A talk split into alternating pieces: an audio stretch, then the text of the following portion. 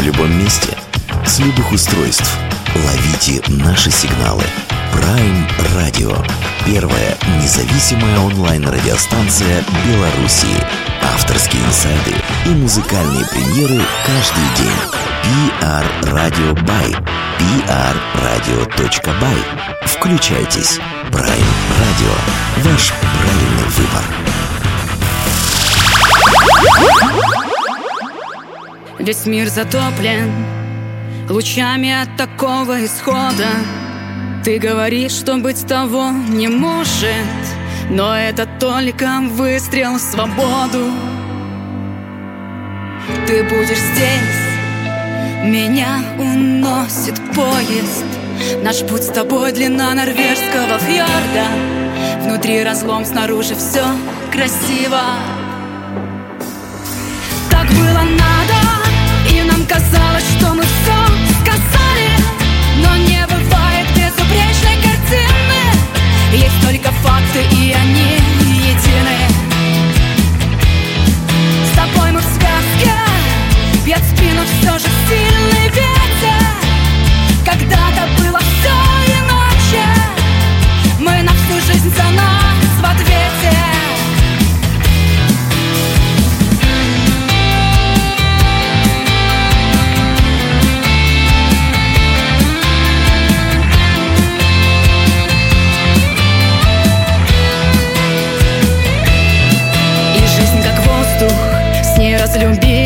делать сюрпризы. С ней по шкале сползают на мины. Нам ни к чему такая бытийность. Пусть наши внуки не задают их матерям вопросов. Вслед за составом мысленно колеса. Пусть будет с нами любовь не меньше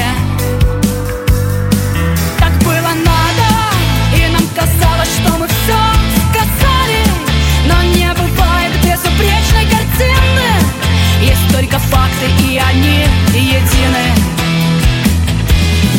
С тобой мы в связке Бьет спину все же сильный ветер.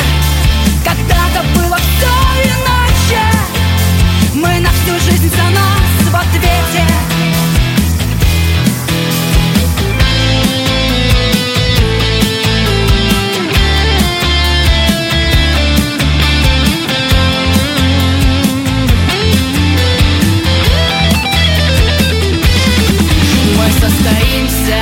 бездушных строк, пожалуй, легче. Я как юнец прячусь за плечи Но слава богу, мы не дети. Мы словно кошки, наши прыжки так же легки и коварны. Но объектив твой раздевает Гавану. Я влюблена в мосты Невы отныне.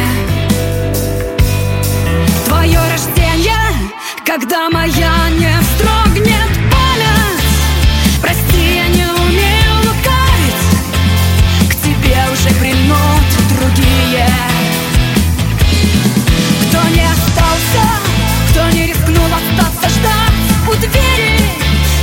И ни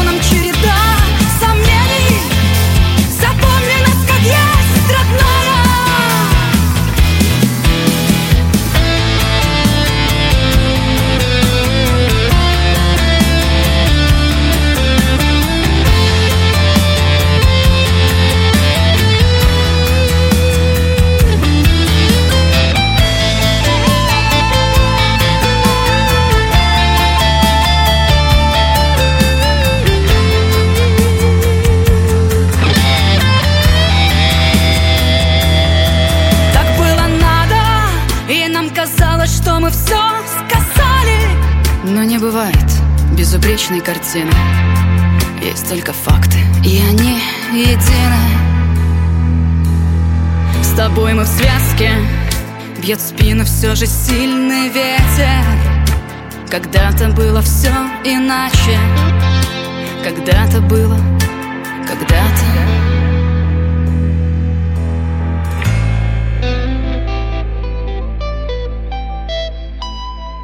Доброго вечера всем, это Прайм Радио Беларусь, меня зовут Дмитрий. Мы продолжаем с вами вот такие вот нежданно-негаданно, а, как они у нас образовались, а, белорусские сезоны на Прайм Радио.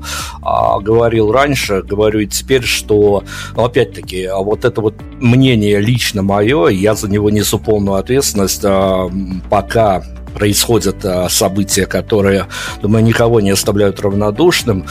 А, и пусть э, ну, какие-то совсем глупые люди называют спецоперацией, мы будем говорить, а мы на Prime Radio говорим, что это война, поэтому пока идет война а, с музыкантами из России, ребят, простите, мы вас любим, но мы общение прекратим. Это не вставание в позу, но мы так решили, поэтому мы будем общаться с белорусскими артистами. Тут тоже много интересного, и судьбы а, музыкальных коллективов, и, в общем-то, просто человеческие судьбы еще похлеще, чем а, а, судьбы артистов старшего брата. А, поэтому, ну, вот такая позиция у нас. Я думаю, что а, многие с ней, ну, если не согласятся, то хотя бы поймут, что, почему и как. А, вот такое вступительное слово, коротенькое, чтобы всем было понятно, что в этом сезоне к нам приходят в эфир а, выбранные, отобранные нами белорусские музыканты. А сегодня у нас, ну, вот так, э, дебют в нашем а, формате, такого интервьюшном на Prime Radio не приходило.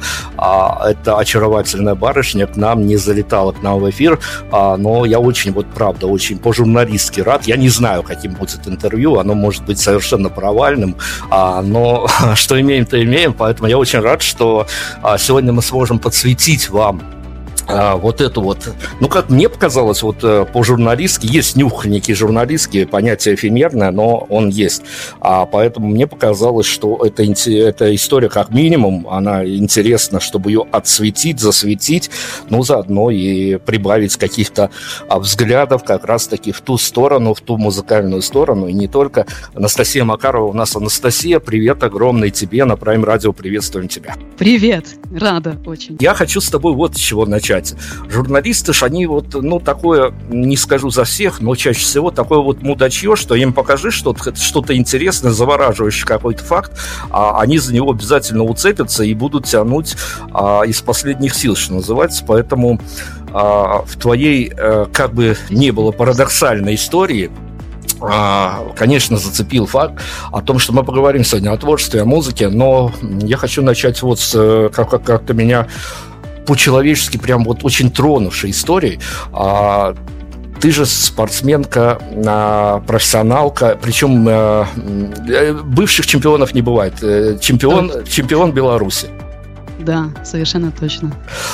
А, он задал. В, в экзотическом для меня, э, даже в боязненном для меня виде, потому что когда я вижу, а, как а, вот эти вот фотокамеры наезжают на кромку, откуда нужно сигать в воду, причем я в этом виде спорта даже а, вот чего боишься, в том пытаешься разобраться, знаю, что вход в воду оценивается по количеству брызг и тому подобное, в общем, прыжки в воду. А, не буду даже спрашивать, что, почему, потому что история долго, наверное, надо начинать будет со школьной пары, карты, а, но тем не менее а, не столько даже травмоопасный, сколько спорт, который, ну, в который ты заходишь, это по-любому, а, ну вот, э, не знаю, какими способами, но приходится переломать свои страхи как минимум. А... Да, это координация, сложно-координационный. Да, расскажи, пожалуйста, а какой-то поворотный момент, который вот бывают триггеры, которые э, заставляют человека идти в какой-то... Кто-то приходит перебороть себя, кто-то приходит, а потому что мама привела, а папа привел. Тоже такая история, тоже не избежишь по, по, по, по первости, это точно не избежишь, отведут и заставят. А, расскажи, пожалуйста, о кратенько о твоих взаимоотношениях со спортом? Я когда-нибудь просто лучше возьму тебя на 10-метровую вышку или на 22 метра на скалу, откуда я прыгала, поставлю рядом с собой и скажу, ну что, Дим, готов? Давай, раз, два, три, снимаем кроссовки и прыгаем. Тогда поймешь. Нет, но на самом деле мне было 5, я помню, и мама привела меня в бассейн вместе с братом, он на два года старше. В общем-то, я как-то сразу поплыла, там было человек 40, и я, в принципе, через пару дней уже оплывала их всех и с наслаждением все время смотрела в сторону прыжкового бассейна, это во дворец водного спорта, там же три бассейна было, ну и до сих пор там три. Лягушатник, по центру плавательный, и дальше был прыжковый. И мне всегда удивляло, как они вообще там крутятся. Я думала, у них какой-то пропеллер там в одном месте, да, который их подкручивает. Думаю, ну это невозможно так делать. И подошел тренер, и, в принципе, попросили сделать складочку. Ну, меня отобрали. У брата была более крупная кость, он пошел потом на тэквондо. И я осталась в этом виде спорта вот на 13 лет. Но там есть свои подводные, конечно, камни. Э, моя любовь к нему, она была безгранична, потому что я не могу объяснить э, никак иначе то, что я осталась вообще в прыжках. Потому что у меня была как аллергия на гипохлорид или на что-то такое. Мне нельзя было прыгать, мне вырывали аденоиды в 14 лет. У меня были постоянно ангины, гаймориты, заложенный нос. Я капала э, нафтизином лет, наверное, 13 подряд. То есть, да, на минуточку. Когда можно неделю всего капать 7 дней. То есть отсюда бывает вот немного какой-то полугнусавый призвук сейчас, который иногда, ну, вот я с этим борюсь, но благо все получилось. И, ну, то есть это было огромное препятствие, но только не для меня. И все удары об воду, когда ты выплываешь, и ты можешь и, извиняюсь, и кашлять кровью, и все что угодно, когда ты подпрыгиваешь, летишь там с трех метров, да, крутишь два с половиной сальта, тебе кричит тренер «ап», ты летишь полностью плашмя на весь живот, новый прыжок, перекрутил, Потом, хоп, вторая попытка, ты полностью на спину, вылазишь весь синий, зеленый, тебя вытаскивают с бассейна, идешь под душ, и ты понимаешь, что если ты сейчас не пойдешь и не станешь, и не прыгнешь третий раз, то за твоей спиной другая девушка, которая поедет на чемпионат Европы вместо тебя. И ты идешь и попадаешь там, на эту восьмерку, девятку в воду, и приходишь там победителем на следующее утро в зал, и тебе все аплодируют. Ну, то есть это, это такая школа, которую, если проходит ребенок, я вот, честно, ничего бы не поменяла. Даже несмотря на смещенный на сантиметр позвонок в спине. То есть э, нельзя там определенный вес поднимать больше пяти, нельзя бегать уже особо. И я, я активный человек, я и на сцене хочу стоять. Но, в общем, я все равно спорту безумно благодарна, я бы ничего не меняла, если бы у меня был бы даже такой шанс. Слушай, ну я, наверное, даже не буду спрашивать про конкуренцию в спорте, потому что там она жесточайшая во всех отношениях. Э, там мало того, что думаешь, как бы с травмами своими залечиться вовремя, а, но а, ну вот это вот, э, она в действии, вот это вот действительно иерархия, когда ты а, не то что сам даже с собой борешься, а есть э, поступательное вот это движение. Сначала ты выигрываешь какой-то маленький турнир, потом все больше и больше. А где потолок? Э, правду, как мне говорят, что Олимпиада это уже для спортсмена предвестник депрессии, потому что лучше уже не будет, и все, после Олимпиады до свидания, и спорт до свидания, и депрессия начинается.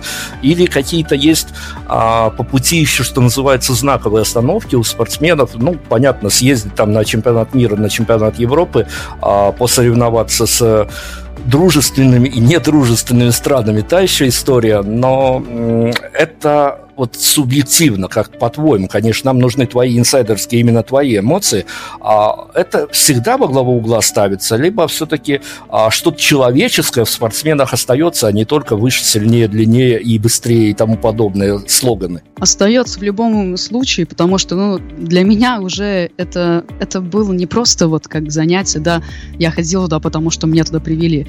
Э, я помню, мы всегда очень даже скромно, небогато просто жили. Э, вот, и я уже с 11 лет приносила домой э, деньги, получая за сборы, за соревнования. И когда мои ровесники тратили их на сладости, там, на какие-то там твиксы, непонятно что, я приносила, помню, маме в конверте деньги. Она меня обнимала, и просто у нее текли слезы, я это точно помню, потому что я приносила деньги на еду. И я уже тогда понимала, для чего и что я делаю. И я бы не сказала, что это только Олимпиада, Понятно, что каждый спортсмен об этом мечтает, но каждый, э, каждое твое достижение, вот как в 16 лет я выполнила мастера спорта, да, нам тренера говорили, если там до 16 не выполнил, то как бы с тебя уже ничего не получится. Были какие-то такие стереотипные вещи, но я думаю, не поэтому я этого достигла. Я и выигрывала и Кубок Беларуси, и по наземной подготовке, и чемпионка Республики Беларусь была, и на Европе мы там могли третьими, шли третьими, но завалили прыжок, стали, к сожалению, там седьмые. Хотя в один момент табло показывало и первое место. То есть можно было достичь мастера спорта международного класса. Но я э, понимала, через что вот прохожу лично я. Когда человеку, да, вот ребенку говорят, тебе нельзя заниматься этим видом спорта, и тебе каждый год об этом говорят врачи, потому что, ну, у меня вот эта аллергия. И я понимала, что нет, я так просто не сдамся, и каждая победа для меня, она была важна. Две тренировки каждый день, с седьмого класса, олимпийский класс, и между ними школа. То есть я тянула и учебу, то есть у меня там и дипломы красные, мне легко давалось все. Я еще и много поездила и чего увидела. И это было огромным вкладом в мое же развитие. То есть посмотреть мир, пообщаться с другими людьми и двигаться к своей цели. А то, что там не удалось попасть на Олимпиаду, ну, это вот отчасти и была вот эта травма спины, плюс насморк и так далее и тому подобное. Но оно не уходит в никуда. И я вот смотрю на свое там количество там кубки, 100 дипломов, этих медалей, там штук 50. Вот они на стене у меня много висели. Но я не смотрю на них как вот просто элемент, какой-то физический предмет. Э, для меня это все в памяти. Не для того, чтобы я это оставила где-то там, у себя, да, в прошлом. Это все переносится в будущее. И за что я сейчас не берусь, я всегда довожу все до конца, потому что я понимаю, что, ну, как бы иначе, ну, что-то есть гораздо глобальнее, чем просто вот эти э, атрибуты понимаешь, думаю. Конечно. Я хочу у тебя спросить, вот только давай, чтобы меня правильно было понятно, я не хочу а, в эту риторику ура патриотическую э, погружаться, потому что, ну, не до того сейчас, правда, время такое сложное, но вот на твоем примере, опять-таки, живые эмоции, дай нам живых эмоций. А что это за ощущение выступать за свою страну? Ну, когда ты стоишь на пьедестале и поднимается твой флаг, и играет э, гимн страны, в общем-то, конечно, вот э, когда ты ребенок и ты чувствуешь, что вот стоит вся трибуна, да, э, мама на трибуне, там твой близкий там человек, брат, э, друзья, тренера, ты понимаешь, что, наверное, ты что-то делаешь правильно. И ты не, не, не ударяешься в какие-то там подробности, почему так, для какой цели проходит, да, ну, понятно для какой соревнования. Нам это внушали еще и со школы, и в училище Олимпийского резерва. И президент приезжал, я помню, там главный тренер ему пожимал руку, и мы просто улыбались там э, за кулисами, какая у президента рука большая, да, и, наверное, там спортсмен был. Мы были молодые совсем, но вот эти эмоции, они, конечно, остаются внутри э, на, на долгий срок – и когда ты видишь различные события, да, спустя уже там много лет, то, ну, оно все равно все переворачивается. Ты понимаешь, что какой-то стержень внутри тебя, он уже его как бы не убрать. Да, все равно есть вот эта благодарность э, родине, что, ну, ну вот мне, мне это было, была возможность заработать денег даже и прокормить свою семью. То есть э, на тот момент это было так. Сейчас, когда у меня, конечно, расширилось все это, да, понимание не только в рамках спорта. Я еще и экономический вуз потом закончила, и вообще и, и фотомоделью работала, и не только. То есть я расширяла свой, ну, уровень понимания этой жизни, как все устроено. Ну, то есть э, о том, какие сейчас у меня мысли на этот весь счет, ну, может, потом затронем. Хорошо, но давай, чтобы со спортом а, немножко подвязать и перейти к а, еще одной составляющей, ради которой ты и собрались. А, я тебя хочу спросить, опять-таки, на живом примере. Понятно, что трагедии, как и успехи, тоже у каждого по-разному. Но ты для себя вы, вывела какую-то формулу вот этой вот психологии поражений? То есть, когда вот и медаль на горизонте маячит, и вот осталась одна попытка, две уже там, две сделаны, одна осталась, и ты понимаешь, что вот сейчас либо черт возьми будет все хорошо. А, то есть можно себя заранее подготовить к поражению, потому что любой прыжок можно смазать, и любой спортсмен может смазать этот прыжок. Да, так и есть. Никогда не узнаешь, да, что там за свистком, как говорится. Ты стоишь на трамплине, тебя объявили, ты уже должен э, быть как бы в тонусе и продемонстрировать все самое лучшее. Но я не сказала бы, что тут прям как казино, в принципе, да. Казино это, наверное, больше похоже на то, когда вот у меня был период активно ходить в переходы, и часто этот вопрос тоже каверзный, сколько музыканты зарабатывают, но это отдельно. то есть это, ну, невозможно. Нету какой-то стратегии.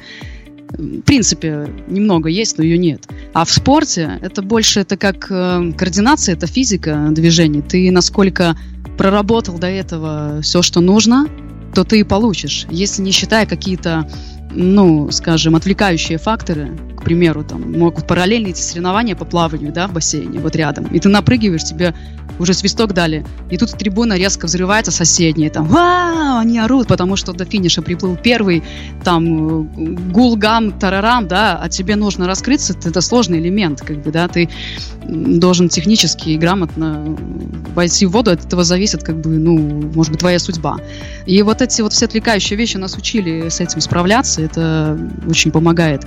Поэтому иногда есть что-то, что даже извне может тебе мешать, там, да, как же, так же, как в большом теннисе. В принципе, теннисист на корте, он из большего борется сам с собой.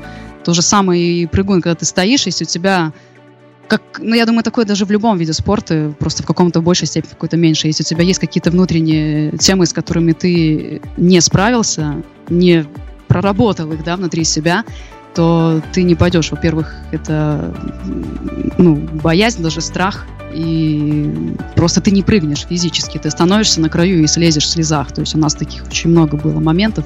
Но у меня, фу -фу -фу, слава богу, это как-то...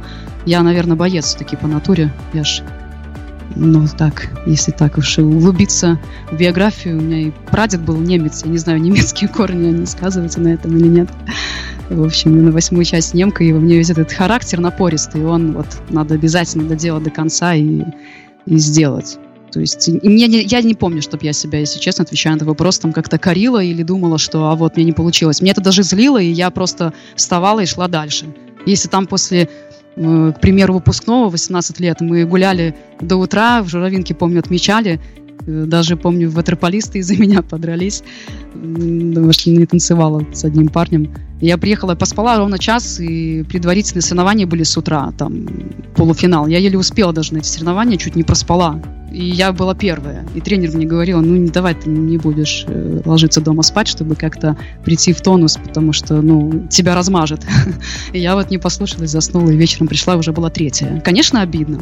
То есть, э, когда ты с утра выиграл девушку, которая там на 7 лет тебя старше и обалденно, она там международного класса, да, чемпионка Европы, а тебе 18, и ты побеждаешь, и думаешь, вот сейчас немножко и в финале ты выиграешь снова, и ты становишься третьим, ну а что делать? Ты себя вот так вот хлопнул по ноге и пошел. Потому что, ну, за завтрашним днем начинается просто более усиленная работа. Ну, слушай, но когда из-за тебя дерутся ватерполисты, не футболисты какие-нибудь, а самые настоящие ватерполисты, это уже, конечно, чудесная история, там уже все, все, все остальное уже за кадром. Хорошо, давай мы перейдем к э, твоему музыкальному проекту, потому что Настя у нас вот она ко всему и уже нас приучила к тому, что она и даже, даже спускалась в переходах и там играла, поговорим об этом обязательно. А, я не знаю, я не буду тебя спрашивать вот этот банальный вопрос, почему музыка, что за музыка. Давай я спрошу у тебя вот что.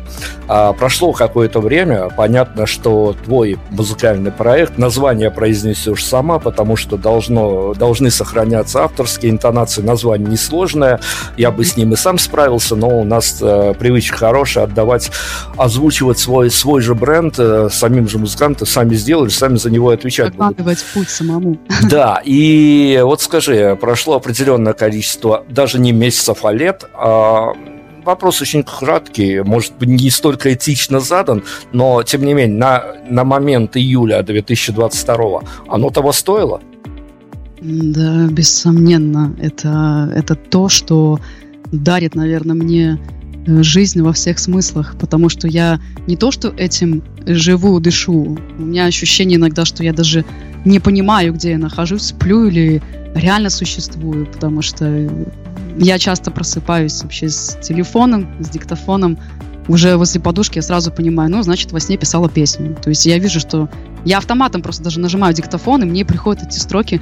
Мне просто всегда хотелось группу, я это, ну, в тот момент, я имею в виду, когда я осознала, что чем я буду заниматься, да, ближе к 30, 27, наверное, мне было. Вот эти моменты все бардовские, у костра и так далее, и пророческое, там тебе суждено быть известным бардом.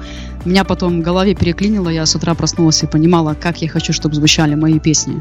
Несмотря на то, что даже говорили, ну, они безумно хороши, продай их. Тебе не надо их петь, потому что, ну, не дано, не было там особо ни ритма, ни связок, ничего. И плюс еще вот эти последствия спорта, да, с насморком. Но я понимала, даже один момент согласилась с этим, но спустя два дня я поняла, нет, я не буду просто санграйтером или менеджером других групп. Я знала, что, в принципе, никто, кроме меня, не исполнит мои песни так, как надо мне. Потому что это, это моя задумка, это твой ребенок, которого только ты понимаешь. В принципе, вот таким образом я и создала группу. Название придумала даже не я, это в Москве выступала после песни «Фьорды», исполненной, вот как визитная карточка первая написанная была. Мне подошел парень и говорит, так ты Анастасия Фьорд. И вот так мне сказал это уверенно. Он очень тонкий человек, глубоко чувствует людей. И я говорю, это потому, что я исполнила песню «Фьорды». Это было мое первое в жизни, вот в Москве тогда выступление, просто был вечер музыки и поэзии. Он говорит, нет, даже не поэтому, просто, говорит, ты у меня с этим словом ассоциируешься как целый мир внутри тебя и мир внутри этого мира. То есть он увидел эту глубину какую-то во мне, даже не зная еще, что я прыгала со скал, да, вот тоже вот это все. И внутри разлом, снаружи все красиво, как вот в песне есть строка. То есть это все, в принципе, отражает меня. Внешне, внешне я очень оптимист и очень жизнерадостный человек, но для меня трагедия всегда выигрывала перед комедией, и это отражается ну, в творчестве, оно как-то так само получается. В общем, так и назвалась группа «Фьорд». Ну вот скажи, пожалуйста, это же понятно, что мальчики идут в музыку для того, чтобы нравиться девочкам. Это никакой не сексизм, так оно и есть, сами же рассказывали у нас в интервью, и поэтому это не тайна ни для кого, что некоторый процент точно за этим идет, а дальше все остальное, как говорится, прилагаются девчонкам. Сложнее в этом плане, им надо идти в музыку с какими-то своими целями. И вот скажи, пожалуйста, э, о целеполагании давай поговорим. А, ты, понятно, что там есть целая дорожная карта, и ты будешь двигаться от островка к островку, пока добьешь своей цели, а цели у тебя, а, как я понимаю, уже мы выяснили, что ты боец по жизни, значит, амбициозность тоже зашкаливает, и амбициозность адекватная при, при всем при том, а, но а, тебе сразу стало понятно, зачем ты пришла, с какими целями и что ты хочешь сказать. Мало музыкального материала, поэтому анализом каким-то сравнительным заняться сложно, но тем не менее. А, вот посыл недавно выпущен твоей, твоей истории, недавно выпущенного сингла, мы поговорим о нем отдельно, но он такой, э, что называется, мотивирующий, конечно же. Вот как тебе кажется, а самая ли страшная штука, когда артист э, может впасть в некое морализаторство, и весь его обаяние, шарм и талантливость, э, ну, пропадут точно, вот прям как будто и не было. Э, одним словом, про морализаторство и про, понятно ли было, кому и что говорить своим творчеством. В моем случае это случилось, знаешь, как э, нежданный, долгожданный, выпавший на голову снег вот в одно прекрасное утро, ты просто понимаешь, что у тебя просто нет другого выбора. То есть я всегда с того дня, вот как это случилось, я видела э, себя на сцене и, явно не для того, чтобы просто вот выйти и быть нарциссом и показывать да, себя. То есть э, понятие того, что артиста как такового практически ну, в артисте, когда он выходит на сцену, он не несет э, в первую очередь себя, он несет то творчество, которое в нем внутри, да, то есть там выходила Пугачева, пела, пела Орликина так, что ты даже, ну, ты забываешь, кто перед тобой, или Высоцкий тот же. А можно выйти и исполнить это, да, и ты видишь там стопроцентного этого пижона, который выходит и понятно, что, да, как, как ты и сказал, ради того, чтобы привлечь внимание девочек. У меня это было вот явное понимание, да, что где-то на сцене я одна со своими стихами, потом выключается свет. Музыканты — это как тыл, который просто помогает донести мне эту идею. И я понимала уже тогда, что это глубокомыслящая аудитория, которая будет вряд ли там как-то, может быть, сильно танцевать под мои песни, да, но они выйдут с определенной какой-то не знаю, какой-то, каким-то просветом для себя после моего творчества. Мне этого всегда хотелось, то есть как-то побудить их понять себя и, и на своем примере показать, что, ну, если я вот, в принципе, ничего, когда мне пророчили, не получится, да, и и сколько я это слышала и так далее и тому подобное. Если я так вот нашла свой путь ближе к 30, ну я же стою сейчас на этой сцене, почему не получится у кого-то другого? И неважно совершенно какая сфера. И для меня это всегда было самым ценным. Когда и в переходе подходили люди, там, которым по 50 лет, они говорили, знаете, вот я вас вчера услышал, и сегодня с утра я уже купил э, себе там гитару, Это была моя мечта, я, я никогда вот э, не мог решиться на это. А вы вот что-то во мне вот вспомнили, вот это детское, на, напомнили. То есть вот, наверное, для меня это наивысшее счастье. То есть, да, какое-то предназначение, там, видеть, как ты вдохновляешь действительно других, это гораздо сильнее. То есть, да, когда твои песни, если, если они тем более обретут крылья и кому-то помогут, и кто-то их будет когда-нибудь на лавочке точно так же петь или в переходе. Но я думаю, это будет вообще даже чрезмерный подарок для меня. Бывает же такая история, когда действительно и есть что сказать, и, в общем-то, человек не без таланта, но вот он палит эти свои тексты прямо в лоб, и тебе он становится просто неинтересен от слова совсем, потому что это в лоб, это нехорошо, это зачастую даже пошло или пафосно, там знак равно можно ставить между двумя этими понятиями. А ты для себя какие-то рамки очертила, где тебе комфортно, вот твоя зона творческого комфорта, а где вот можно перевалиться, и все, и будет уже much? Ну, вот, наверное, я так отвечу, что, наверное, у меня не было такого какого-то никогда понятия там как-то себя ограничить, да. Я, в принципе, мне кажется, по натуре, по своей, э, достаточно человек, который много созидает и выражает достаточно, ну, не, не, не притя себе, э, очень э, лаконично, но где-то с двойной игрой слов, это я вот по своему стилю уже понимаю, я понимаю, что я могла бы э, заменить определенные вещи там в песнях, которые были бы более, может быть, даже понятны людям, как сказать, да, обширными словами, чтобы эта композиция, например, стала более так широким достоянием. Но я не могу предать себя, и я понимаю, что в любом случае мне хочется чем-то двигать к развитию моего слушателя. То есть я не могу там написать там, да, любовь по венам, любовь и ты, э, мне нужен алкоголь, там, э, пойдем со мной и, и там условно ляжем в кусты, да. Ну мне мне просто никогда не нравились э, вещи, которые вот видно коммерческие, которые написаны для определенных целей. Я понимаю, что это шоу-программа, что это красиво, и это все нужно в мире. То есть я могу понять многое. Но принять лично для себя я не могу. И вот эта вот история э, с фастфудовыми да, песенками, которые э, сейчас э, везде процветают, там и в России там 200 тысяч песен выходит каждые сутки. То есть вот я, в моем понимании, это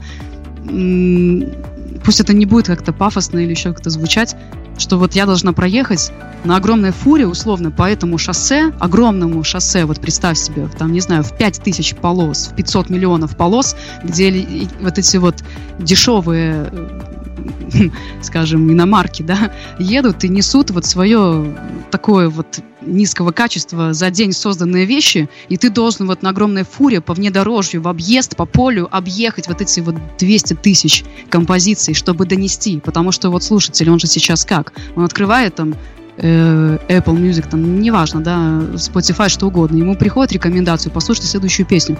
Он, в принципе, понимает, что, скорее всего, это вот одна из очередных, то есть, по факту, это не то, что как мои враги, вот эти все люди, которые сочиняют подобное. Ну, понятно, что не все. Все-таки осталось какое-то количество хорошей музыки. И, во-первых, хорошее слово тоже понятие субъективное. Но вот, я даже не знаю, я, наверное, больше олдскульщик в этом плане. Мне надо было родиться в то время, когда я не люблю вот этот интернет, все вот это. Мне надо чувствовать людей, потрогать человека, да, донести, увидеть концерт, гастроли, то есть, ну, это все мое. Я знаю прекрасно свою историю, что это не какая-то трендовая э, музыка. Я не буду прогибаться и писать специально под это. То есть это некая ниша, как говорится, надо найти своих там, да, золотую тысячу или две на конференциях такое произносили часто. Ну, окей, я с тобой вот э, никакого пафоса в твоей истории, рассказанной в твоей мотивирующей части этой как раз таки истории нет. Абсолютно, это абсолютно честный и трезвый взгляд на то, что происходит. А, но я хочу тебя спросить, ведь ты же понимаешь, вот меня всегда ругают за эту фразу, а я ее а, буду, наверное, говорить столько, сколько, ну, я не знаю, что должно измениться, но у меня есть э, формулировка, что Беларусь точно э, не, не нанесена страна Беларусь, не нанесена ни на одну медиакарту Европы, мира и тому подобное. Поэтому, а, понимая, что в этой стране от слова совсем а, отсутствуют инструменты для продвижения музыки, и белорусские музыканты, они предоставлены сами себе, причем на тысячу процентов. Никто о них не позаботится, ну, разве что те, кто сидят на государственных грантах, и то гранты худеют, и, а кушать хочется по-прежнему.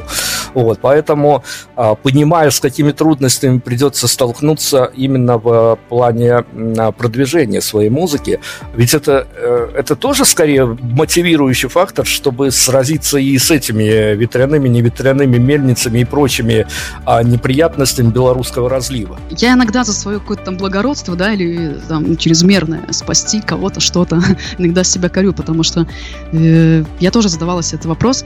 Мне, если честно, искренне хотелось э, что-то изменить в своей стране, вот в плане рока, чтобы это было. Ну, думаю, ну почему там Диана Арбенина, да, ночные снайперы есть в России, почему у нас тоже есть, э, я уверена, хотя вон даже Полина, Республика Полина, если я не ошибаюсь, Полина сейчас больше как под электронную музыку э, делает, но у нас, тем не менее, есть группы, которые есть, но я, наверное, с каким-то просто своим вот именно жизненным опытом музыку я пришла достаточно поздно. Человек э, не, собирает группу, ну, точнее, который собирает в принципе, в 30 лет и в 16 есть разница. Я собрала практически в 30 лет, я уже тогда понимала, для чего мне это. Это явно не посидеть там в гараже, попить пиво. И поскольку у меня не было даже музыкального образования за спиной, я знала, что вот весь этот пласт 10 лет, который у меня просто пропущен, э, жизни, хождение там по выступлениям, по мелким каким-то барам и нарабатывание опыта, я просто его не могу никак восполнить, и мне, мне придется внушить себе, как мне один уважаемый аранжировщик белорусский, он сказал, тебе придется смириться с тем и представить, что ты уже просто, просто прошла этот опыт. Ты должна выходить на сцену так, как будто ты здесь уже стоял тысячу лет. И с первой секунды просто внести это людям. Если не сможешь, то ничего не будет. Потому что выбора нет. Есть некие грани, хотя в роке не настолько, конечно, да, как может быть в рэп или в поп-музыке, где там уже 25 лет, если девочка ничего там особо условно не достигла, то говорят, ничего уже не будет, да. Опять-таки, это, в общем-то, стереотип, но все равно рок-музыка немножко другое, и ты взращиваешь этой аудиторией, и меняются и тексты, и так далее, и тому подобное. Э, мы говорим не про коммерцию. Но, в принципе, я, я вижу реально, я реальный человек, я, я, да, я романтик, но в то же время, если нужно, я становлюсь реалистом и понимаю, в каких условиях это все находится, и что даже не будут окупаться, наверное, там э, концерты и так далее. Беларусь это непростой путь. И как-то вышло на продюсера Лепса, вот э, Евгений Кобылянский очень хороший музыкант, конечно, и аранжировщик, и как человек он, он мне сразу, вот, в принципе, благодаря этой песне мы с ним познакомились, э, он мне сразу сказал, возвращайся в Москву, что, это был 20 год, кстати, и вот это все, да, сентябрь, сложная очень ситуация, говорит, возвращайся сейчас, что тебе там, ну, лет 10 это сложно будет, и, ну, просто в России будет как-то полегче, тут больше возможностей. Сказал там, ну не я там буду тебя там продюсировать, да, но кто-то другой, либо еще что-то, либо ты вообще захочешь без продюсера вот сама идти, но э, зацепись как бы здесь, если ты тем более уже там начала. Вот я, наверное, тогда это и сделала снова. Но спустя год я все равно вернулась. Я потом, может, расскажу, почему. Насколько э, добрая усмешка, усмешка посещает тебя, когда в один прекрасный день ты получаешь письмо счастья а, с буквально детальной, детализированной инструкцией, как тебя хотят а, раскрутить в ТикТоке. Слушай, мне такие письма приходят часто и про Инстаграм. Я, я говорю, мне это, ну, мне действительно от этого становится смешно, но больше больно внутри, понимая, насколько сейчас это все устроено, и когда я даже слышу от э, маркетологов, там, таргетологов, СММщиков, да, вот я смотрю конференции, наблюдаю за этим движением, там, и коллизиумы, и вейфорумы эти московские, ходила я по ним, я периодически заглядываю и наблюдаю, я, я просто слышала, там, не помню, по-моему, Артем Артега, э, он сказал такую фразу, что сейчас артист приходит, э, точнее, слушатель приходит на концерт, чтобы заснять 15 секунд сторис для инсты. А некоторые артисты делают даже песни, подгоняя под форматом, да, 2 минуты, сейчас, по-моему, даже уже сказали на радио, там не то, что там 4.30, как у меня песни. У меня очень много композиций, кстати, альбомов, наверное, 5, и целая стопка недописанных. Просто я делаю их дольше из-за качества. Я, можно сказать, перфекционист в этом плане внутри. Поэтому так долго. Но я нашла уже эту схему, как это делать, наверное, для себя быстрее. Но вряд ли я э, буду распыляться и вести ТикТок или просто позволять там, да, себя вести вокруг пальца. В Москве такое было тоже не раз. Ну, там город такой, да, все выживают. Там попадало и на всякие кидалово. Но если придет человек, вот мы сейчас работаем с адекватными ребятами, лейблом, можно сказать, они как посредники лейбла Believe, которые дистрибутируют музыку на площадке. В принципе, я это делала сама с первой песни Фьорды с своим менеджером. Но сейчас, ну, они помогли, и сказал замечательную фразу, что ты просто веди вот точечно какие-то, выбери одну, максимум две соцсети, которые ты будешь вести, чтобы некую там подложку, да, безопасности для себя создать. Если ты направишь туда все силы, просто выставляй какой-то контент там каждый день или раз в два дня, обязательно придет человек, который поймет и увидит себя благодаря этому контенту и скажет, слушай, ты там классная там девчонка, артист, у вас там песни, но вы не ведете, например, Facebook, там нету в Telegram канала, нету ТикТока, нету в Инстаграм, там, да, именно страницы группы отдельно, где вы там слушатели видели, ага, у них там скоро концерт там-то, там-то, вот видео, фото выложено из концертов. Я просто понимаю, но сейчас нету смысла, потому что у меня же нету каких-то огромных гастролей, чтобы это делать, а выставлять какой-то контент а наподобие, вот смотрите, я сегодня позавтракала вот тем-то, да, а завтра я хочу сходить туда-то, ну, я не вижу в этом, если честно, сильного глубокого посыла. Мне бы не хотелось, чтобы у меня были такие слушатели, которые м, заходят посмотреть на меня, что я ем. Все-таки мне, мне хочется верить, что они немножко будут, ну, скажем, более интеллектуальнее, что ли, как мой брат сказал. Но я соглашусь с тем, что это надо вести, но не самому. И когда рано или поздно придет человек, который, если он поймет меня, точно так же, как я себя знаю, да, и хотя себя узнать за всю жизнь можно не узнать. И если я буду понимать, что он делает адекватно в соответствии с моей концепцией жизненной и музыкальной это, то я ему отдам все карты, пожалуйста. И мне будет очень легко, потому что сейчас мне, честно, сложно дышать. Это не, неимоверно, занимает много времени. Часов пять вот в день, вот эти вот посты и так далее. А эти стопки песен, они лежат рядом и ты понимаешь, тебе надо и ритмикой позаниматься, и гитарой, и вокалом, тебе нужно и стихи хорошие читать, чтобы писать, тебе нужно и наблюдать, и путешествовать, и искать музыкантов, и выступать, и еще и заработать на это денег, и вести трансляции, то есть это, это огромное многогранное. Хорошо, давай расскажи про, раз уж мы говорим о процессе, у каждого процесса есть результат, об одном из результатов расскажи, пожалуйста, вот а, коллеге моему журналисту ты сказала о том, что перед э, релизом а, последнего, крайнего, последнего не говорят, крайнего трека, а, несколько бессонных ночей случилось. Я думаю, что не одна и не две, а там счет мог Ой. на десятки идти. А... У меня уже это как триггер выдохнуло аж сразу воспоминания. Ну, хорошо, ну вот расскажи, пожалуйста, понятно, что до и после, с до мы еще более или менее можем разобраться, а, то есть там нервы, там а, надо какую-то промо-компанию провести, хоть маленькую, хоть локальную, но тем не менее подготовить а, этот арт-обстрел. А, но что, вот прям на живом примере, давай не будем уходить уже в какие-то технические сложные а, теоретические поля, прямо вот на живом примере, времени прошло не по медийным меркам, событие вообще живет а, сутки, не больше, потом переключается внимание на другое, но а, в музыкальном мире все-таки побольше событий имеют право жить и оставляют свой след. Поэтому расскажи, вот а, состояние до и ожидание и реальность. Что м, происходит, когда вот релиз состоялся, песня на цифре, а, на площадках – ты сидишь и что ты чувствуешь? Это начало, а, вернее, окончилась, окончилась одна история, начало другой, новые горизонты, вот с этим ты разобрался, все, гештальт закрыт, или для тебя это какой-то прям непрекращающийся путь в плане того, что все, что происходит, с музыкантами случается и такое. А выход сингла – это только часть чего-то большего, то есть это для тебя э, такие большие глобальные события, либо это часть одной цепи? Безусловно, это часть цепи. У меня длинная цепь. Мне всегда, кстати, хотелось жить долго. И потому что было как-то обидно. Думаю, вот так взращиваешь себе, взращиваешь, а потом хлоп какой-то день. Думаю, ну, я думаю, унесу в какое-то в какое-то другое тело просто свои вот эти э, наработки рано или поздно. Вот. Но на самом деле вот э,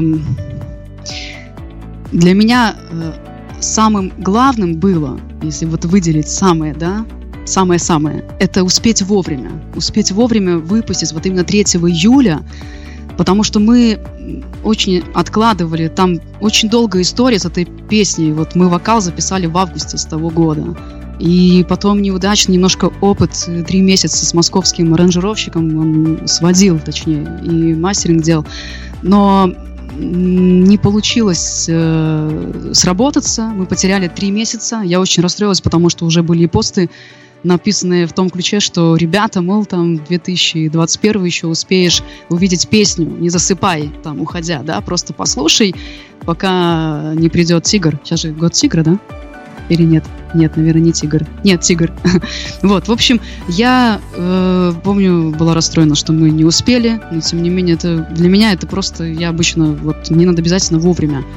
И когда вот произошло вот это событие, да, с войной, и 23-го мы попали на студию в Полоцк, и мы уже второй раз там после августа были, наконец уже с Вероникой приехали, и с Денисом сделали последние вот эти детали сведения и мастеринга, там, эквализацию и так далее, то есть, да, кому на какой эффект, обязательно нужно было присутствовать, потому что я знала, э, как я хочу, чтобы звучала эта песня. А Денис, он просто проник в это состояние, он просто справился, я считаю, там на 10 ура просто.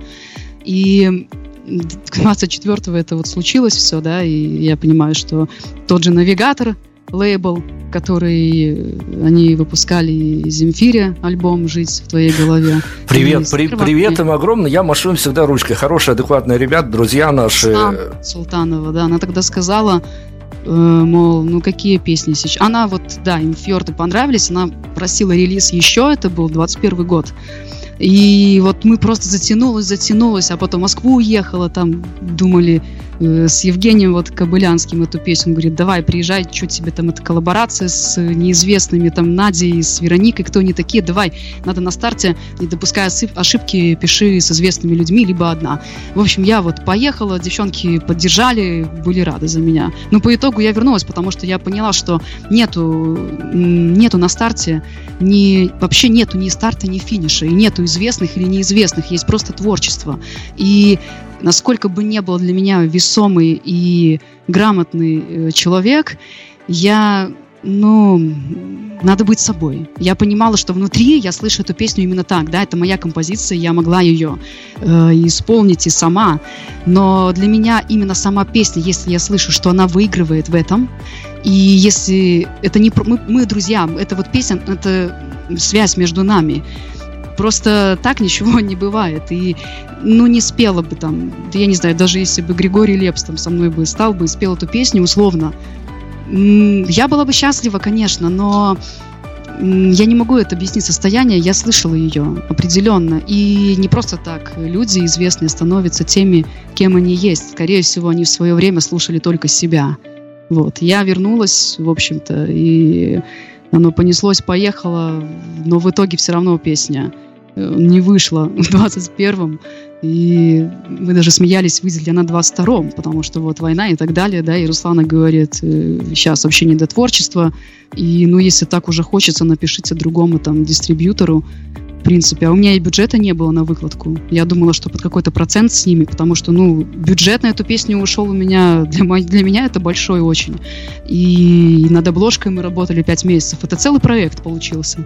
Но в итоге я нашла эти средства, там, да, какие-то долги, не долги, но мы успели благодаря вот лейблу другому, который просто за пять дней до выпуска песни, когда я вот мучилась, ты говоришь, да, что было? Я мучилась, потому что на каждом этапе выкладки через One RPM, там и разные другие я пробовала, там все равно начинается, да, то обложка, то например, у вас там больше пяти секунд тишины, вы должны подрезать трек. То есть я понимала, что мы просто в сроки не успеем. Но они там попросили срочный приоритет, в общем, э, благодаря ребятам это просто получилось. Хотя профессионалы мне уже сказали, Анастасия, мол, это ошибка, закрывайте, там, объясняйте людям, выпускайте через месяц, потому что, ну, вы не успеете. Вы не, под, вы не получите поддержку там музыкальных витрин и так далее и тому подобное. Но я, я знаю, что подписчик и человек, который ждет слушатель, он каждый важен. И ребята с лейбла, они помогли мне в этом. Они были согласны, они были на моей стороне, что живой человек это гораздо важнее, чем вот эти мои личные какие-то амбиции или э, то, что я не справилась, да, и мы вовремя не успевали выложить. Поэтому, да, это все равно, э, знаешь, это все равно поп-рок, как ни крути. Это не те песни, как там, условно, «Мои глаза», да, там «Лобода», или там еще что-то, что, или там «Любимка, не лето», которые вот люди борются за э, стриминг, за получение прибыли оттуда, за интернет, за попадание в топы. Для меня вот лично в моей музыке попадание, в принципе, в топы, и мне это и подтвердили, да, профессионалы, это даже скорее антиреклама, чем реклама. Потому что, ну, надо понимать, да, это как и на местах, где ты выступаешь. Иногда есть места, на которые просто, ну, лучше не выступить совсем, чем выступить там. Но тут то же самое. Поэтому подводных камней было очень много, начиная от создания этого снипета, э, который вот так на бум с раскадровкой, еще Надя в Риге, это все очень сложно. И этот проект, ну, просто то, что получилось, вышла песня, это вообще чудо, я считаю. Вот в этот сложный период, и политический, и ковидный, мы сотворили подвиг. Мы очень до слез вот рады и благодарны друг другу и каждой команде. Больная тема для музыкантов, когда ты говоришь, что а, свою песню а, всегда, понятно, наверное, хочется спеть самому. Когда ты чувствуешь, что эта песня нужны многоголосие, многоэмоциональность, а, тут начинается а, история такая, что ты буквально под микроскопом рассматривать человека, который будет, пусть даже в твоей компании, петь твою песню. И часто это приходит чуть ли не каким-то психологическим, а то и психическим сдвигом. А, я точно, э, как говорится, на бэкстейджах не рассказывали такие истории вот с этими дуэтными, что после этого люди чуть ли не врагами могут стать друг другу, если даже и споют эту песню, а если не споют, кто-то кому-то откажет, то там вообще такая себе история, что люди э, удаляют добавляют номера друг друга, телефона, банят всех в соцсетях и тому подобное. Поэтому расскажи, пожалуйста, о девчонках, а, которые с тобой спелись в этой самой композиции. Ну, у нас, конечно, тоже разное было. Мы там и ругались, если вкратце за эти два года. Это, ну, я уже говорила, да, что мы знакомы э, друг с другом очень плотно. Надежду я знаю уже лет семь, и Веронику столько же. То есть это как э, лидеры групп, Вероника ну, давай, давай, давай, давай сразу скажем, да, что это не, не, не Беларусь. Вероника Беларусь. Это из Минска девушка, она лидер группы Moon City. Э, они выпустили уже несколько песен, по-моему. Да, но у нее больше жанра, наверное, к поп-музыке. Но, тем не менее, это все равно, эта группа, это все равно звучит и, и с гитарами, да, с живыми инструментами. Э, Назя, да, то есть она из Риги, достаточно хороший у нее тоже бэкграунд, она и на славянский базар отбиралась и выигрывала гран-при и много всего, но просто она туда не поехала в 2019, по-моему, там по недоразумению и техническим причинам взяли другого человека. Но не в этом суть. То есть э, в этой песне э, Надя переплетается очень сильно, и она была написана мной вот во Франции, в Альпах, когда я прыгала под Альпами в водно-прыжковом шоу как раз, э, «Сокол-шоу». Мы делали, ну, не как цирк Дюсалей, но, в принципе, достаточно зрелищное э, мероприятие в парке аттракционов. Вот она приезжала туда, тоже наблюдала, да, за мной, и это контракт, ну, долгий был, месяцев пять, наверное, два года подряд. В общем, там была написана эта композиция. И, ну, мои ощущения, чувства в ней, они напрямую были связаны тоже с этим человеком. А Вероника, она просто, когда как-то приехала ко мне домой, я мыла посуду, то есть с 15 написала эту песню, текст. У меня бывает такое, да, иногда музыка с э, текстом приходит, иногда ты по отдельности. Когда как. И я мыла посуду, она попросила просто какие-то стихи. Я не знаю, почему именно из всей стопки я положила, говорю, ну на. Она взяла мою гитару и просто начала наигрывать. И с первой же секунды, ну, я не знаю, как можно так почувствовать, но у нее, ей это удалось. Я вдохновляюсь каждый раз. То есть она начала играть тихонечко там. Я просто замерла, мне пошла мурашка, я кинула тарелку, повернулась, говорю, стоп, ну-ка, ну, давай, точнее, не останавливайся. Я на ходу подбегаю там к ноутбуку, начинаю менять эти столбики местами, потому что там не было еще выделено ни припев, ни куплеты. И все, и родилась вот эта вокальная мелодия, мы с ней вместе ее добили за три минуты.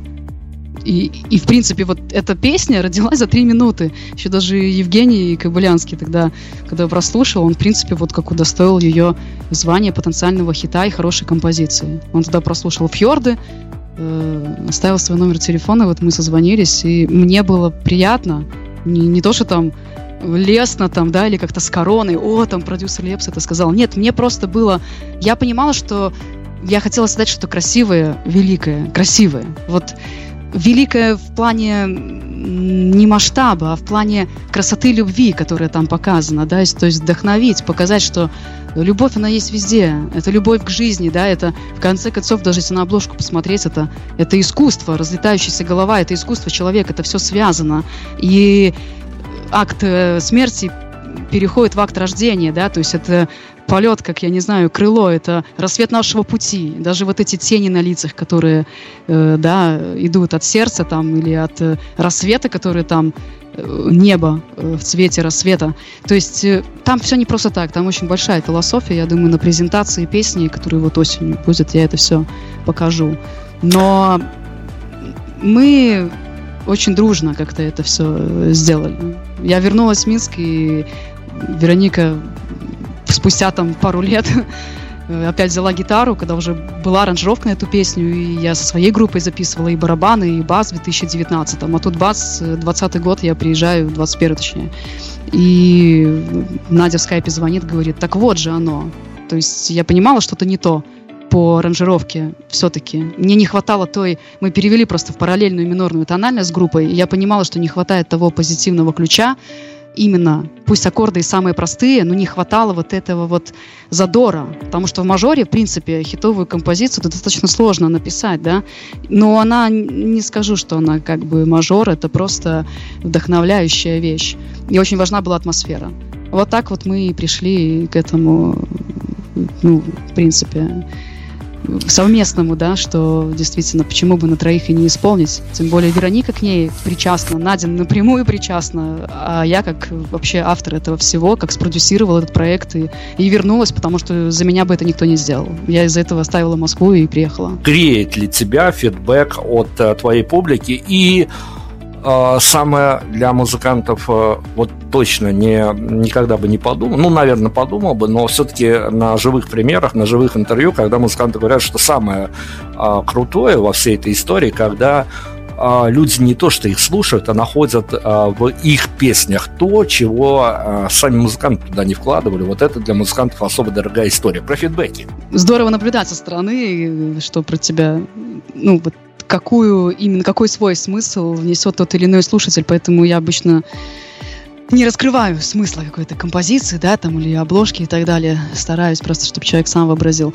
Но, ты знаешь, вот если у меня в планах э, стоит э, впереди записать третий, там уже почти готова аранжировка в сентябре, наверное, должна в октябре выйти третья песня, а потом и альбом.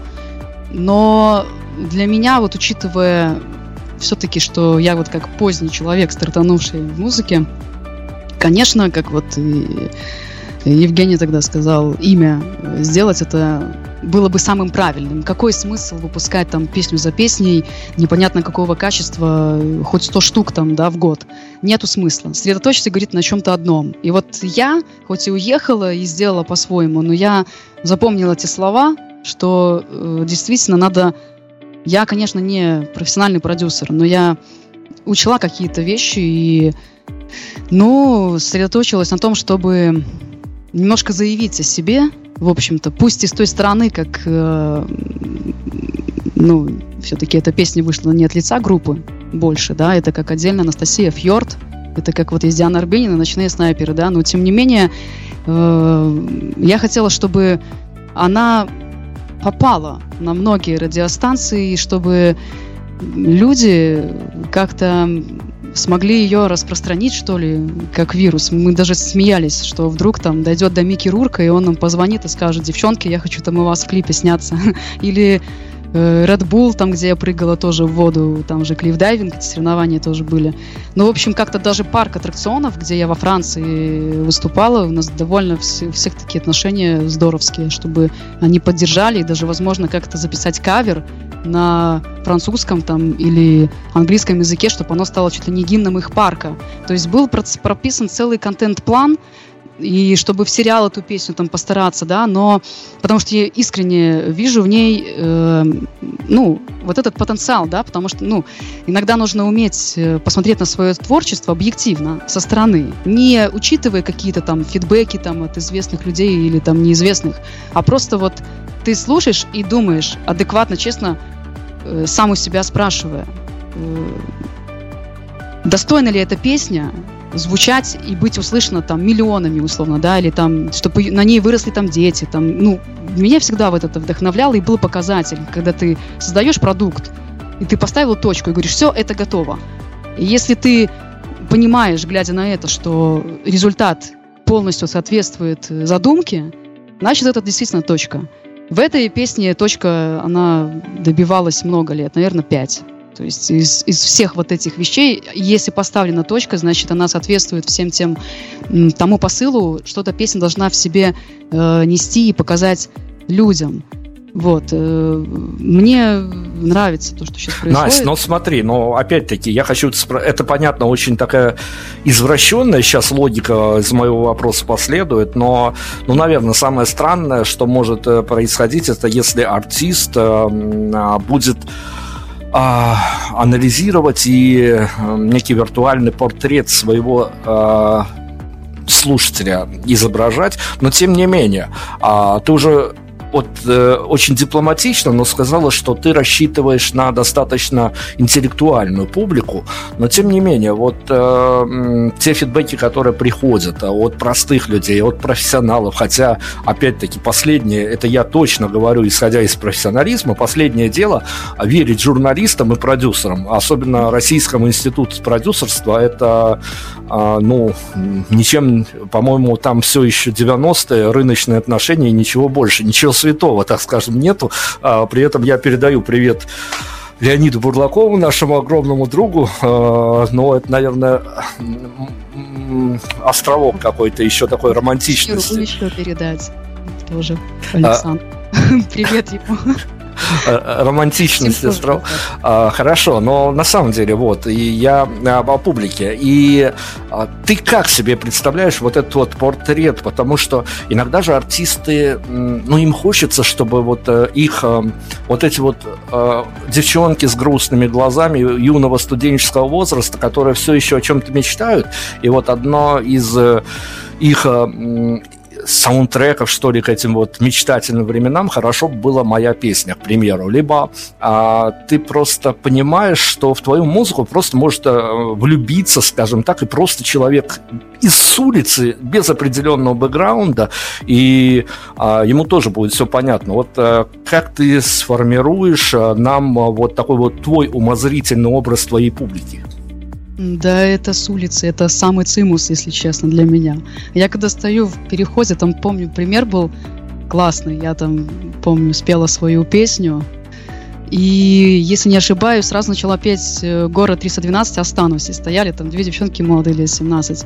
Я уже собираю там чехол, собираюсь входить, они подбегают, говорят, слушайте, а что это за песня была? Вот мы очень хотим еще раз услышать. Я говорю, а, ну это же город 312, там, известная песня. Да нет, до этого, она гораздо круче этой. И ты понимаешь, что ты спел только что-то свою песню, которая, по сути, глубокая, но с, но с каким-то, вот говорю, во мне есть какая-то вот игра слов, что, в принципе, любит, как э, я я замечала и подростки, и, ну, в основном, конечно, моя аудитория это, наверное, 25-30 там 45-60, да, чуть ли не так. Но в электричках я в Москве сколько вот играла тоже и с микрофоном, и с гитарой. На мне висел компик. Это был отдельный сложный этап моей жизни. Пока ехала вечно из Москвы домой в Подмосковье, я вот так вот играла и на учебу зарабатывала. Я же училась у Владимира коробка, который на фабрике звезд преподавал. То есть три месяца там вокал, это все стоило денег. И по два с половиной часа дороги я вот свои 32, когда уже пора, казалось бы, детей расти, да, я вот это делала. То есть это вот и есть путь к мечте. Иногда там кружится голова, тебе там нечего есть, ты доедешь, там заработаешь на это. И на попутке доезжаешь, там рискуешь ты не жизнью. Ну, то есть это, это путь, который ты проходишь сам. Потому что на такси не всегда есть денег, а у родственников дача там в лесу в четырех километрах от ЖД-станции. И ты просто не дойдешь там, да, в темноте. Но это мой э, путь. Но тем не менее в электричках, когда помимо случая, что мне там оборвали микрофон, там неадекватный человек, он вообще не любит никакую музыку, и его там все местные знают, он просто под, подходит на 8 марта там с словами какими-то гадкими, обрубает и уходит. Я находила себе силы развернуться и сказать ему вот именно так, именно глубоко, что я все равно, говорю, буду выходить и петь. Ломайте мне хоть миллион микрофонов. И я это сказала с такой уверенностью и каким-то вот внутренним ощущением счастья, что, ну, я поняла в тот момент четко, кто я и для чего я вообще. Я повернулась к людям и говорю, я спою для вас все равно то, что хотела, и хлопал весь вагон. И я видела эти взгляды, и люди там и по 15 лет, они гуглили эти песни, говорят, а кто это все пишет? Там за мной выбегали из электрички и смотрели там, о, на стихах Ро, Анастасия Фьорд. То есть, ну, я, я понимаю, что, в принципе, более молодому поколению это тоже зайдет, но просто я не делаю вот этих тыц-тыц, да, вот этих аранжировок простых, и я всегда за живой звук. А это, в принципе, уже как рок. И я довольно экспрессивный, как скажем, наверное, персонаж. Это вот все спорт, во мне это темперамент. Э, я ну, я даже медиатор, как ребята удивляются, типа, жесткий на гитаре я играю, говорят, обычно парни таким играют, я говорю, а мне неудобно там каким-то, потому что вот во мне этот посыл, это энергетика, это спорт, я не, я не могу это объяснить, но какой мне смысл выходить к микрофону и тихонечко там как бы напевать, надо быть собой, вот. Но это доносится как-то. То есть, мне кажется, не важна аранжировка или в каком жанре ты это делаешь. Есть музыка, и в Москве уже давно говорят, нету в принципе таковых жанров. Там уже 10 лет как все смешалось. И, наверное, это правильно. Я могу послушать тот же чиллаут, прийти с удовольствием в бар или включить там романс, да, или э, классику. Но именно когда я беру гитару, у меня выходит из меня вот именно это. Вот. И оно да, молодежь тоже, я думаю, оно понимает вот во мне мою эту энергетику, ей нравится. Потому что мне говорили на концертах, мне надо именно видеть живую, не слушать. Вот именно из-за моих движений Э, вообще, то есть это отдельная история. То, как я двигаюсь по сцене, моя мимика лица, вот это вот люди очень любят, я не знаю почему. Это вот как мне просто говорили, поэтому как-то так. На примере Беларуси, все-таки мы в Беларуси, поэтому что нам оперировать там другими примерами? А, у нас-то и официальных артистов, кроме богоспасаемого а Саши Солодухи, не особо любят. Это тот может собрать 5 э, солдаутов за один вечер и а сказать, что собрал 6. А, но дело не в этом. У нас-то к уличным артистам отношение как а, к неким просителям и тому подобное. И это уже не выковыряешь, потому что это где-то сидит на парковке. Нету, нету какой-то культуры а, уличных музыкантов и тому подобное. Так вот, электричка, переходы, как пере опять-таки, я понимаю, что ты профессионал в этом деле, но э, это же страшная история всегда себя пытаться перебороть, перешагнуть через э, какие-то условности. Это, это тебе не прыгнуть с вышки, а тут э, прям ты стоишь, э, вроде ты иди, несешь искусство массы и свое в том числе, но воспринимаешься как какой-то м- странный социальный элемент, скажем так. Слушай, ну я сразу немного поправлю тебя. У нас есть э, пешеходка, точнее, ее уже нету. Не-не-не, я понимаю, я понимаю, о чем ты говоришь. А, ну да, я думала, ну мало ли, не в курсе. Вот мы бронировали эти места. Ой, да, это... Ну, я в основном, кстати, свое из большего пою. Я даже... Ну, то есть для меня никогда не было разделения. Стою я э, на сцене где-то официальной сцене, в каком-то там зале, театре, там, неважно, баре или на улице, фестиваль какой-нибудь. Либо я стою в переходе. Никогда не было для меня ну, границ. Я точно так же ставлю колонку от себя подальше. Вот моя сцена, я вижу эту площадь, да, 5 метров, я туда-сюда двигаюсь. И между песнями я говорю, о чем композиция. Я вижу, идут люди, там, казалось бы, с работы, но тот, кому надо, он останавливается и слушает. И эм, мне, мне кажется, на самом деле, вот когда смотришь на артиста, вот люди, они же одинаковые по факту. Кто приходит на концерт, либо выходит. Просто, да, на концерте более точечная аудитория, это понятно. Но если ты вот поворачиваешь голову и понимаешь, что стоит э, человек, который опрятно одет, у которого даже подстелена клеенка да, под чехол, ну, либо там, ну не знаю, вот наверное, даже в глазах это все выражается больше. И вот через внутреннюю душу это передается с другого конца перехода. То есть человек уже понимает, это видно. На автомате человек просто берет там, который ля-ля-ля-ля-ля умеет играть там, да, по гитаре что-то там водит рукой и поет эти все песни без души. Это чувствуется, это даже не надо смотреть на этого человека. Я думаю, ну, мне, мне хочется верить, что э, глядя в мою сторону, люди, которые идут уставшие домой, я чаще играла вечером, там до 12 бывало ночи. Неважно, что это за переход, там Михалова или Петровщина, или на Немиге, либо Площадь Победы. Я я всегда старалась до последнего, я выкладывалась так, что у меня бывало даже, вот я стою вот уже от э, усталости, ну, какой-то вот эмоциональности, даже где-то бывает ноги затрясутся, либо там пот течет настолько, то есть я выкладывалась на концерте. Не было такого, чтобы я вышла там и просто дай-ка я сегодня так для себя там что-то порепетирую, поиграю. Нет. То есть я и готовлюсь дома перед выходом, и на Твиче вот у нас была пробная трансляция. Это, это в принципе, та же аудитория, да, только тут может зайти там, условно, любой человек в мире, ну, там сложно набрать ее. Но, тем не менее, это неплохая площадка, собрать те же средства на альбом.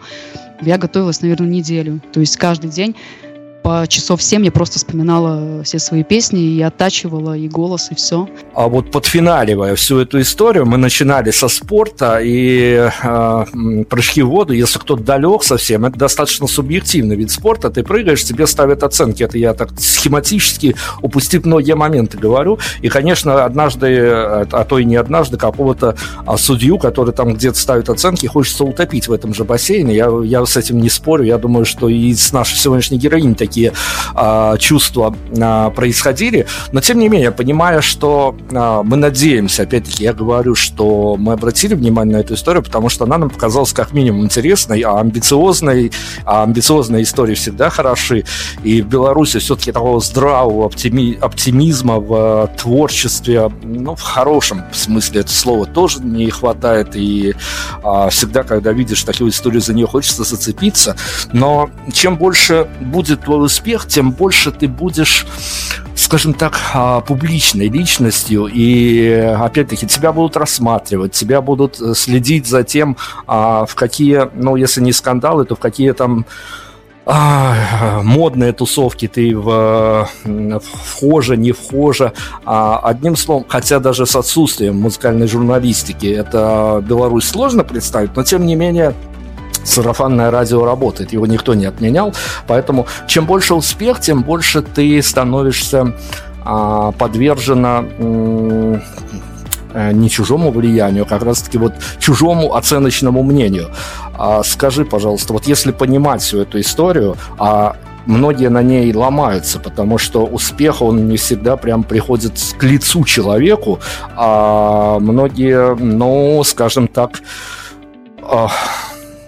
вот тебе живые примеры относительно того, сейчас как э, э, некий катализатор война показала, э, чего стоят э, большие, прям десятки, двадцатки, тридцатки там российских артистов, а, которые переобуваются в воздухе, и а, от этого становится очень как-то грустно совсем. Поэтому... Ответ уже а, скажи, пожалуйста, вот понимая того, что даже в случае того, что вот все непременно будет хорошо, а, ты попадешь под этот а, глаз большого брата. Большой брат вечно будет следить за тобой. Тебя вот эта вот история не вгоняет в депрессию, что, в общем-то, финал а, может быть э, не оправдывающий ожиданий. Какой будет финал, я думаю, я думаю, что отчасти, наверное, это зависит все от каждого из нас. Мне нравится, э, Мне нравится то, наверное, как я в себе это ну, взрастила, что ли, с детства. Я думаю, это все как-то оттуда идет. Я как-то как больше, знаешь, миротворец, который, в принципе, я даже на эту всю тему написала статью «Восток-1», по-моему, называется. Мне ВК может потом скинуть тебе, глянуть. Мое все отношение к этому, когда там люди интересовались, там, Настя, что ты скажи. Мне это все так задолбало, я просто взяла и писала это, да, чтобы закрепила. Ну, потом убрала. В любом случае, понимаешь, никто не вправе заставить э, кого-то ну, сделать что-то.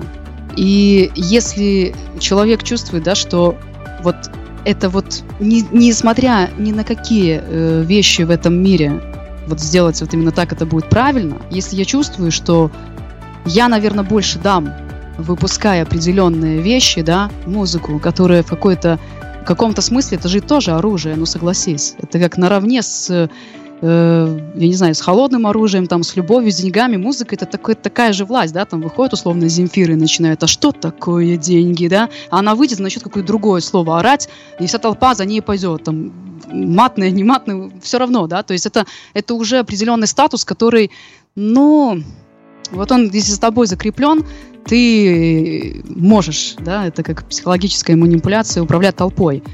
Тут с нами играют со всех сторон. Наверное, если бы мне хотелось заниматься политикой, историей и так далее, я бы пошла учиться в свое время на политолога, это логично. Но мне это никогда не было близко. И я, ну, я не вижу правды, в принципе, ни с какой из сторон, потому что это действительно, это, это, это и есть манипулирование, и люди заблуждаются. Ты, ты не можешь все равно взвешенно, адекватно э, воспринять окружающую тебя информацию. Сходить с ума, ну, наверное, это не совсем выход. Давай мы все-таки вернемся к теме того, что нас, ну, не знаю, насколько этично спрашивать, но вечных батареек не бывает.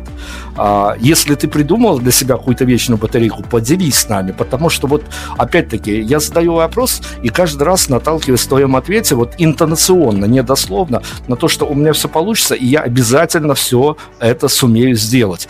А, вопрос где брать мотивацию. Это красиво звучит в интервью, когда ты публично говоришь, что я обязательно сделаю. Но а, вот скоро осень, дождливые дни, унылость. Опять-таки, Беларусь такая депрессивная страна, что даже зима полгода длится, а, и поводов для радости становится меньше и меньше. А, вот тебе война под боком, вот тебе еще другие гадости. И это хорошо, говорю, хорошо на бумаге. А когда ты каждый день вынужден а, помимо всех этих неприятностей, еще заниматься своей карьерой, это уже не так красочно выглядит. Где брать мотивацию? Ну, для меня это всегда любовь не знаю, я даже вот с какого-то мероприятия, мне там э, условно, либо ты сидишь в маршрутке там или в такси, смотришь в окно, да, кто-то там уткнется э, в телефон и начинает там э, постить, что вот происходило с ним в этот день, там как-то общаться. Хоп, уже 15 минут, человек доехал до какой-то точки, ему надо дальше идти, что-то делать, делать, делать. Человек себя грузит э, безумно. Да, в этот момент можно же посмотреть в окно, увидеть, как ласточка пролетела. Или там, я не знаю, радуга появилась. И вот тот, кто постоянно, ну, это все вопрос контента, конечно, да, который вроде бы как и, и нужен артисту, но вот эта красота жизни, не знаю, у меня, наверное, это от мамы. Она выходила всегда, вот маме 64 года уже, и она выходит и постоянно смотрит наверх и говорит, Настя, ты посмотри, ну как красиво вообще, вот так хочется жить, да, как песня рождественского. Постоянно она это говорит. То есть это настолько вот... У нас это, может быть, как-то в роду, но моя, моя история вообще такая. Я должна была там, мама говорит, один или два процента у меня было выжить, когда у меня заворот кишечника случился в три месяца, и мне сделали операцию, но сказали маленький шанс. Ну что такое 2%? И мама там, она уже аж там пошатываясь у окна в этой больнице стояла на третьем этаже, ее там э, в палате девчонки в чувство привели, типа, да успокойся, ну, как бы, а сами понимают, ну, ну, жесть, ну, какой шанс? И когда принесли меня, маме вот такую, да, я смотрела такими огромными глазами, голубыми. Мне говорят, слушайте, ну, значит, суждено я для чего-то жить. То есть мама не верила, ну, как бы она даже папе какую-то записку там написала, не знаю, что, зачем жить вообще тогда. Она очень хотела дочь. и родила меня, в принципе, так уже в 33. Ну, то есть у каждого человека, может быть, у меня есть какой-то оберегающий какой-то купол вокруг меня, да, и действительно что-то такое, ну, дать хорошее этому миру. Я не знаю, это не просто какие-то слова, это вот то, я сознательно отказывалась очень от многих э, вещей в своей жизни, чтобы, ну, я очень искала долго этот путь. Я не понимала, у меня была очень большая с поля, большое поле деятельности, куда можно было пойти, и за что, в принципе, не бралась, все как бы и получалось. И сеть фитнес-клубов я хотела в Москве одно время, ну, и к этому шла, и заканчивала там высшую школу управления бизнеса, и просто мечта потом, она просто обрела другую форму. Я поняла, что вот не, не в этих всех там, ну, дипломах, не дипломах, да, не в этом дело, и, и не вообще кто то там, значок мастера спорта, да господи, да какая разница, что он лежит и есть. Важно то, что мне мой опыт жизненный и любая передряга, которая была, она поставила меня в ту ячейку, которую надо. Как-то так само вышло. Я не могу это объяснить. И когда ты уже действительно понимаешь, что ты на 200% на своем месте, меня это движет э, каждый день. Я не могу опустить руки, потому что это огромная ответственность перед собой и перед теми людьми, которые мне безумно помогают каждый день, и они верят в меня. Вот это дает силы двигаться. Ну, давай тогда киношности добавим а, в эту историю. Не будем сейчас мы мериться размерами, будь то это ну, какой-нибудь условный адреналин стадиум в Москве, либо условная Минск-арена в Минске, опять-таки, а, ты когда поймешь, что у тебя случился концерт а, с полным солдаутом, ты, выходя на сцену, какими словами, именно предваряя первую композицию, свой первый солдаут концерт, какими словами, а, что придет на ум, когда ты увидишь вот этих вот людей, которые пришли именно на тебя? Наверное, я скажу, как же долго вы ко мне шли. Не знаю, я думаю, что это будет э, то состояние полного умиротворения, что мне даже не захочется ничего сказать, потому что все отразится, наверное, в моих глазах. Я не знаю. Это, это будет тот момент, когда ну, слова будут э, неуместны. И не потому, что вот я так к этому шла, ведь это же престижно, как и в спорте, да, поехать на Олимпиаду, также и стоять там, какая разница, там, Крокус-Сити, да, или в Олимпийском собрать столько народу. Нет, а потому что э, если этот человек доверился мне, и он находится в зале, каждый из них, то, наверное, я должна что-то что-то оставить. И, и пусть это хоть первый и последний концерт, но даже если выключится свет, я не спою ни одной песни. Но то, что он не поверил и пришел послушаться, ведь это значит, что-то сделано было до этого правильно. И вот от этого момента просто это как смотреть на рассвет или на закат. Зачем что-то говорить? Это просто, это просто красиво и уместно именно в этот момент. Это то, что, наверное, назвать жизнь этим просто. Единственное слово. Я буду стоять и чувствовать эту жизнь. Красивая история. Красивая, действительно красивая и вполне себе киношная история. Ну что, песня выпущена, можно теперь и на море. Да, вот, вот. Это все, что мне надо вообще сейчас.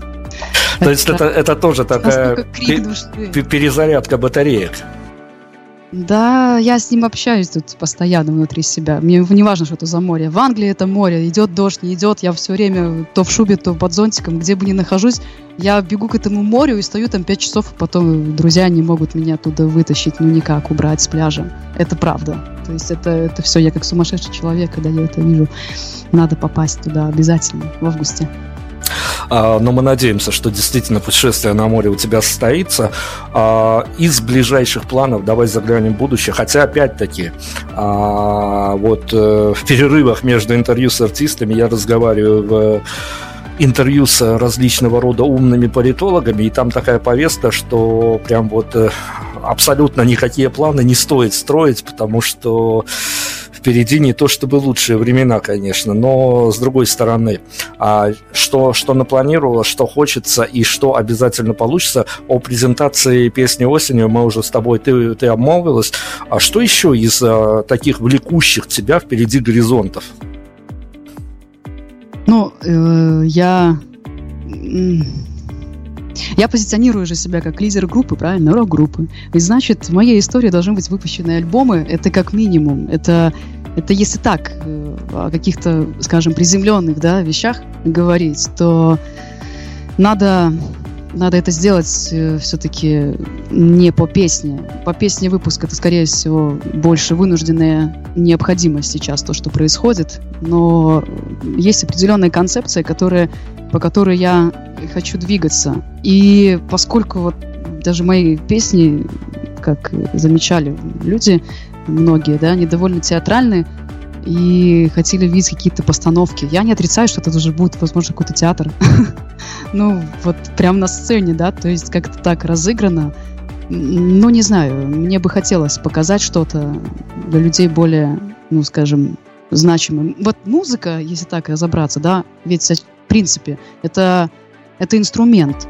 Ведь э, сама цель это не то, что там альбом, песня, вот действительно опять это материальное что-то, да, ну да, ладно, хорошо, композиция, она жить может э, в сердцах людей очень долго. Это какой-то след, который и поэты, и художники после себя оставляют, и, и к сожалению, не часто общество признает даже это при их жизни.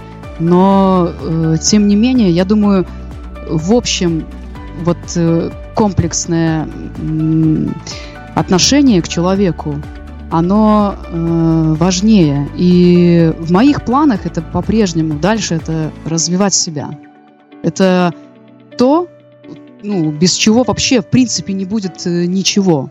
И я не говорю там конкретно точечно э, игра на клавишах, э, э, изучение дальнейшего там продвижения, э, договоренности с компаниями, которые делают там мерч и так далее и тому подобное а в общем, в глобальном, в духовном смысле, мне кажется, что я вот интуитивно на верном пути, но мне бы хотелось еще детей успеть, потому что все-таки время идет.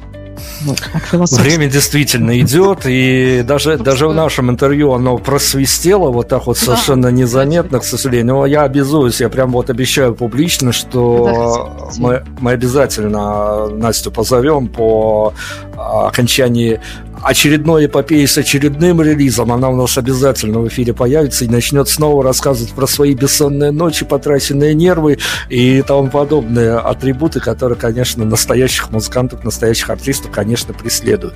Настя, спасибо тебе огромное. Я тебе хочу, наверное, пожелать только, вот действительно, только какой-то человеческой удачи, потому что с талантом у тебя все хорошо, с амбициозностью еще лучше. Ну и ты знаешь, а, я ну, в силу профессии, так уж получается, э, живу вот в этом вот э, музыкальном мире, пускай даже иллюзорном Беларуси, это слово вполне себе сгодится, в музыкальном мире, э, где и события, то и за событие сложно принять из-за его локальности. Но я могу сказать абсолютно точно, публично, что я очень рад а, наше с тобой знакомство, потому что вот а, фигур подобного масштаба в белорусской музыке очень даже не хватало. А, и это здорово, что ты действительно позиционируешь себя как какой-то человек, который, ну, скорее готов отдать практически все, а, нежели вот это вот сразу рассуждать коммерческий успех, а, роялти со стримингов и тому подобное. А, поверь мне, музыкальный мир, он настолько же циничен, как и журналистский, как и политический и тому подобное. Там тоже э, такие себе дела творятся, не совсем всегда светлые и праздничные. Поэтому спасибо тебе за то, что ты вот, э, ну вот как-то пронесла себя через это. Надеемся, что дальше будет только лучше. И, конечно, о, абсолютно будем держать за тебя скрещенными пальчиками, чтобы у тебя все получилось. И раз у тебя будет получаться, значит, ты чаще будешь попадать к нам на интервью. Спасибо тебе огромное. Спасибо тебе, Дим. Я, может быть, придет день, когда я приду, просто ты будешь задавать вопросы, я буду сидеть и улыбаться, и ты все поймешь. Да мне даже говорить не надо будет ничего, и ты, ты просто все сразу поймешь и скажешь, да, тут все, все в тишине. Ну ясно. вот и отлично. Я всегда мечтал сделать часовое интервью, состоящее из позитивного молчания. Это а. было бы а, просто супер. Угу. Поэтому я, я надеюсь, Настя у нас первый кандидат на то, чтобы нашу вот эту вот затею провернуть, и э, я даже а, могу себе Мне после моря позвони просто. Обязательно. На море, когда ты услышишь чайки, если все вот это там... Понимаешь? Ну что, нас ждет впереди море, нас ждут, э, нас ждет впереди прослушивание композиции, о которой мы сегодня достаточно э, подробно поговорили. Не теряйте Анастасию с горизонтов и ее группу Фьорд пометьте себе какими-то яркими маркерами, чтобы всегда могли вернуться, потому что тут дело не только в музыке, тут дело еще в мировоззрении, тут дело еще в эмоциях, которые вы можете получить от этой девушки. А, ну, а как мы выяснили, она на эмоции и на прочее совершенно не жадная. Мы уходим на музыку. Настя, спасибо еще раз. И ну пусть у тебя все будет хорошо. Любите. Прайм Радио. Ваш правильный выбор. Я вдохновляюсь каждый раз, когда твои я слушаю песни, судьба, где нет любовных фраз. Она ведь ничего не весит. Твоя мелодия прекрасней гол, что надо мной вершины растянули жизни все до этих пор. Но в этом месте мы шагнули